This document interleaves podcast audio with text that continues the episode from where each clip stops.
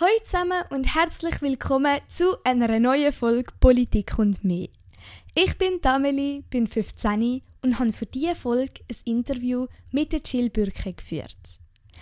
Wir haben unter anderem über die Erweiterung vom Antidiskriminierungsgesetz und über die Ehe für alle geredet. Ich habe das Gespräch interessant gefunden und bedanke mich nochmal ganz herzlich bei dir, Jill, wenn du das hörst. Das Interview mit der Jill ist für mich das erste Interview in dieser Reihe. Das bedeutet, ich bin dementsprechend auch ein bisschen aufgeregt, was man teilweise heraushören kann. Bitte denkt auch in dieser Folge kritisch mit. Wenn ihr Fehler oder Unklarheiten entdeckt, dann dürft ihr mir das gerne auf Instagram oder Twitter mitteilen. Beide Accounts sind auch nochmal in der Folgebeschreibung verlinkt. Und noch zur Information, diese Folge ist Teil von einer Reihe rund ums Thema LGBT+. Dann starten wir doch jetzt. Jill, danke vielmals, dass du dir die Zeit genommen hast. Ähm, Möchtest du dich gerade kurz vorstellen, damit so Zuhörerinnen wissen, wer du bist? Mm, ja, mega gern. Also ähm, ich bin Jill, Pronomen sie und ähm, ich bin 18 und also ich bin Mitglied bei der Milchjugend und ja. Und was machst du so allgemein in deinem Leben beruflich? Was steht bei dir gerade so an? Ähm, also ich habe jetzt gerade Matur hinter mir das Jahr. Ähm, ich bin in meiner Freizeit sehr politisch aktiv, also bei der JUSO und eben auch bei der Milchjugend. Ich setze mich fürs Klima und vor allem für Feminismus ein. Ähm, ja, und ich lese und zeichne sonst noch gerne. Ah, lässig. Äh, eben, du hast gesagt, du bist Mitglied bei der Milchjugend. Willst du gerade kurz erklären, was das ist, damit da auch alle das gleiche Verständnis haben? Ja, voll. Also Milchjugend ist eine Organisation für falsch sexuelle Jugendliche. Ähm, sie ist eigentlich so eine Plattform, wo Jugendlichen hilft, sich ähm, also aktiv einzusetzen. Man kann sich an die Milchjugend wenden, wenn man Hilfe bei Finanzierung oder Organisation von Projekten braucht. Und sie setzt sich auch für das Recht von Queer sein. Ah, das klingt interessant. Also was muss ich mir darunter vorstellen? Weil falsch, das ist ja eher negativ konnotiert grundsätzlich. Voll, äh, ja, also es ist, vielleicht wenn man es das erste Mal gehört, klingt es negativ, aber es ist wie, dass ist recht üblich in der LGBT-Community, dass man Begriffe nimmt, wo vielleicht als Beleidigung gebraucht worden sind und die dann im Sinn reclaimed. Das heißt, man nimmt den Begriff und sagt, hey, ähm, wir machen das jetzt zu unserem Begriff und wir nennen uns selber so und dann kann niemand anders uns so nennen. Und dann ist es im Sinn auch nicht mehr negativ konnotiert. Ähm, ja, und also eben falsch sexuell will halt wir einfach nicht cis oder hetero sind oder keins von beidem. Also cis heißt einfach, dass man sich, also das ist, das hat mit trans, also das ist wie wenn man nicht trans ist. Das heißt, wenn man sich einem Geschlecht zugehörig fühlt, wo er fühlt, wo, sie, wo einem bei der Geburt zugewiesen worden ist, oder eben, wenn man nicht hetero ist. Ja, und was machen ihr denn so für Projekte? Also wie kann man sich das vorstellen? Ähm, also es sind, also es werden sehr viele so Safe Spaces gemacht. Also das sind so Orte, wo man sich einfach wohlfühlen kann, wo man sich selber sein kann, ohne von anderen verurteilt zu werden. Es sind zum Teil Queer Parties. Es gibt mehrere Milchbars, also so einfach Bars, wo man einmal in der Woche oder manchmal auch einmal im Monat oder so, sich treffen kann und miteinander reden, etwas trinken. Ähm, Partys habe ich glaube schon gesagt und es wird auch einmal im Jahr ein Festival organisiert im September in der Roten Fabrik, wo dann queere KünstlerInnen aus der ganzen Welt ähm, anreisen und dort ihre Performance machen. Oh wow, und, und dann, ja, sorry.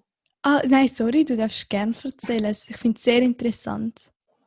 Ähm, genau, es gibt auch Lager, also die Milchreis zum Beispiel, wo glaube im August stattfindet. Das ist einfach ein Wochenende, wo man miteinander wegfährt und dann dort so Workshops und so macht. Und das wird alles von einem Jugendverein organisiert? Genau, ja. Ah, oh, Wahnsinn. Und muss man dann Teil von der LGBT-Plus-Community sein, um dort teilnehmen ähm, Also an Partys kann jeder kommen, in die Milchbars eigentlich auch. Ähm, als Festival bei den Lager sind es meistens wirklich nur LG, also oder sind nur Leute, die zu der Community gehören, einfach weil weil es halt auch ein Safe Space sein sollte und zum Teil auch mal schön ist, dass man ein bisschen untereinander ist. Ah ja. Und wie engagierst du dich jetzt? Du hast ja verschiedene Möglichkeiten aufgezeigt, eben, was man in der Milchjugend so kann machen kann, wo man kann mitwirken kann. Und was machst du konkret in diesem Verein? Mhm.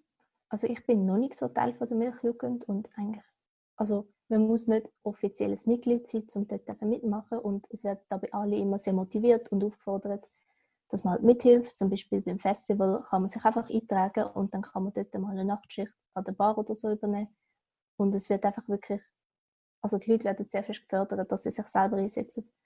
Und wenn ich jetzt zum Beispiel finde, hey, in meiner Umgebung gibt es keinen so einen Ort wie zum Beispiel eine Milchbar, dann kann ich auch auf Milchjungen zugehen und sagen, ich würde das gerne machen. Und dann findet man auch immer Leute, die einem dabei helfen und einem vielleicht auch bei der ersten Finanzierung oder so einem unterstützen.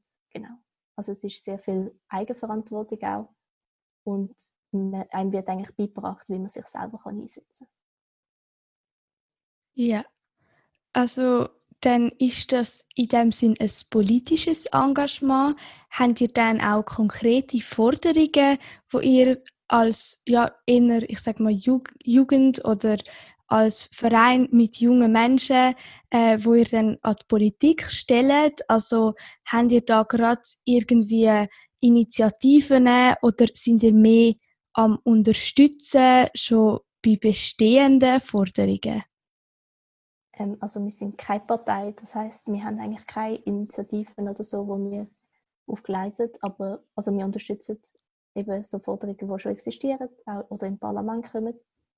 Ähm, ja, und also wir haben, also ich meine, natürlich haben wir Forderungen, aber ähm, wir setzen uns eigentlich nicht über den parlamentarischen Weg für das ein.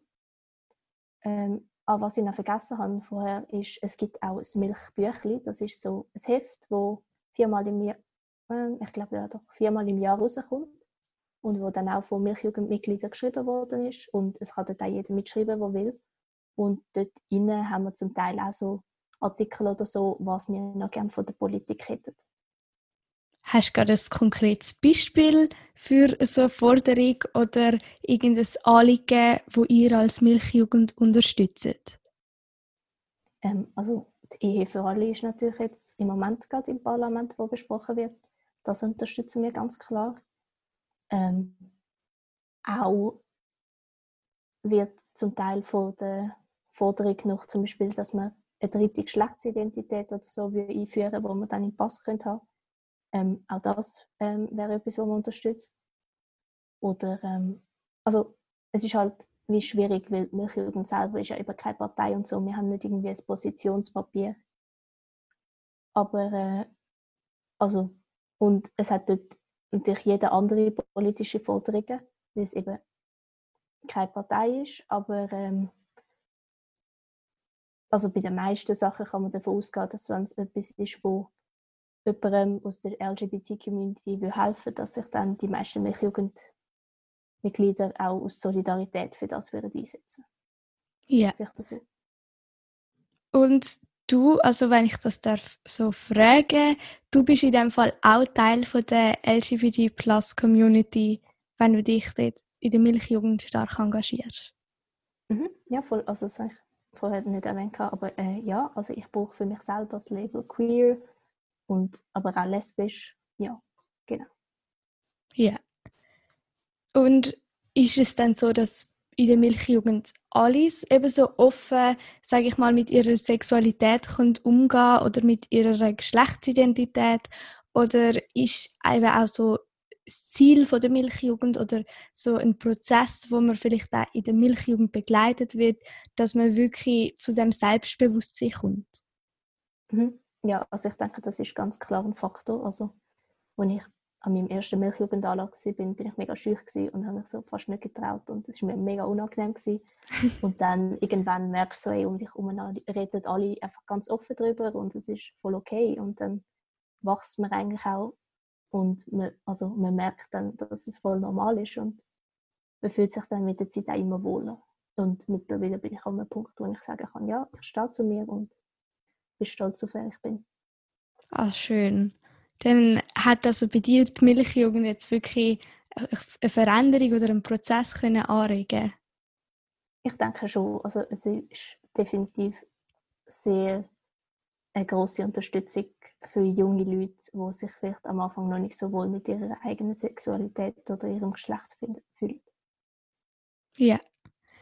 Und jetzt äh, haben wir ja schon vorhin mal angetönt, eben, dass ihr politische Anliegen oder Forderungen, die bereits existieren, unterstützen sind. Und ein relativ aktuelles Thema in der Politik, das ist ja das Antidiskriminierungsgesetz mit der Erweiterung von der sexuellen Orientierung.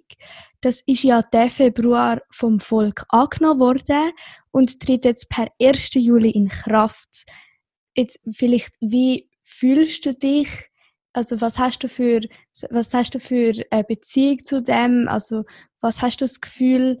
Was bedeutet das für dich konkret, wenn das in Kraft tritt? Und was ist deine Meinung dazu? Ähm, also ich finde das Gesetz sehr sehr wichtig und ähm, also es ist eigentlich einfach, dass man nicht mehr öffentlich darf zu Hass aufrufen und ich denke, das ist in jedem Fall etwas Gutes.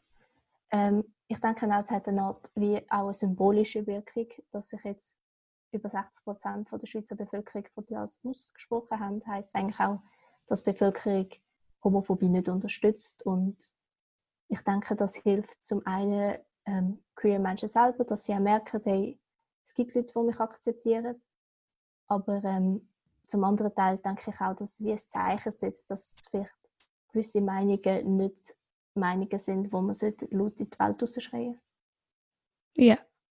Also ich nehme an, eben wenn es sich um Diskriminierung handelt, dann spricht man ja, ja eher von Hass und Hass ist genau. keine Meinung. Genau, perfekt. Was bedeutet denn das für dich konkret? Also wenn jetzt das per 1. Juli im Gesetz so gilt?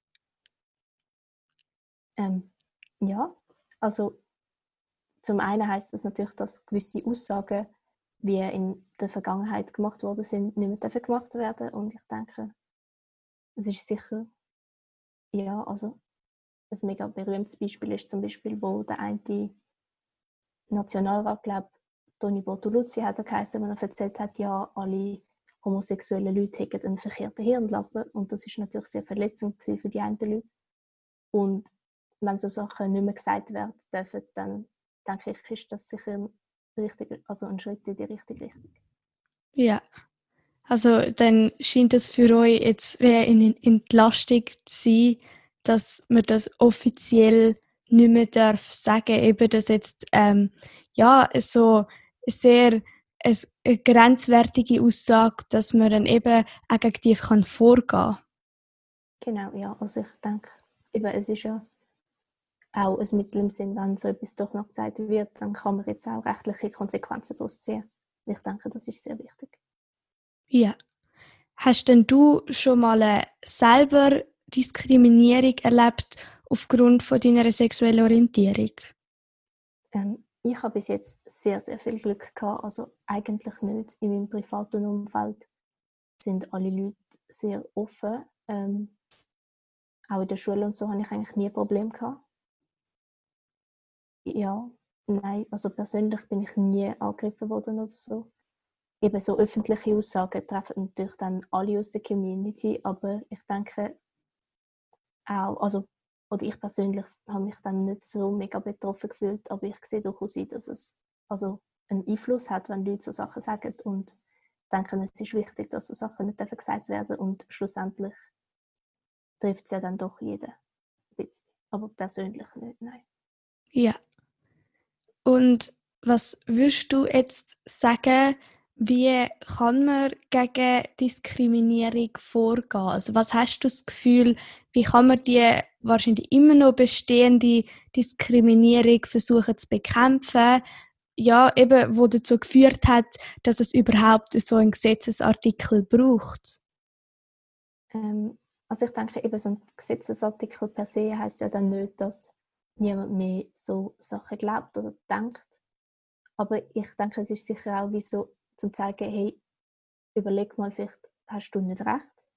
Und ich denke noch, was Wichtigste ist eigentlich Bildung. Also ich finde, es ist mega wichtig, dass man Leute aufklärt, vor allem auch in der Schule, weil je mehr man mit, also je mehr man lernt im Sinn über verschiedene Leute und ähm, ja, genau, verschiedene Leute in der Gesellschaft, desto offener wird man mit der Zeit auch. Ja. Also hast du das Gefühl, dass man so eben durch Bildung und jetzt auch durch den Gesetzesartikel wirklich kann auch Meinungen verändern, weil ich sage, oder vielleicht so Ansichten, sage ich mal, äh, die sind ja normalerweise nicht einfach so leicht veränderbar. Also das hat, hat ja oftmals irgendeinen Ursprung, auch dass Menschen wirklich ähm, so extreme Ansichten gegenüber gewissen Themen haben. Ähm, also ich denke nicht, dass wenn jetzt jemand die Meinung hat, dass die sich dann durch das ändern wird. Vielleicht wird der eine oder andere, der sowieso schon auf der Kippe gestanden ist, dann sich vielleicht zweimal überlegen, ob er jetzt oder, oder sie wirklich recht hat. Ähm,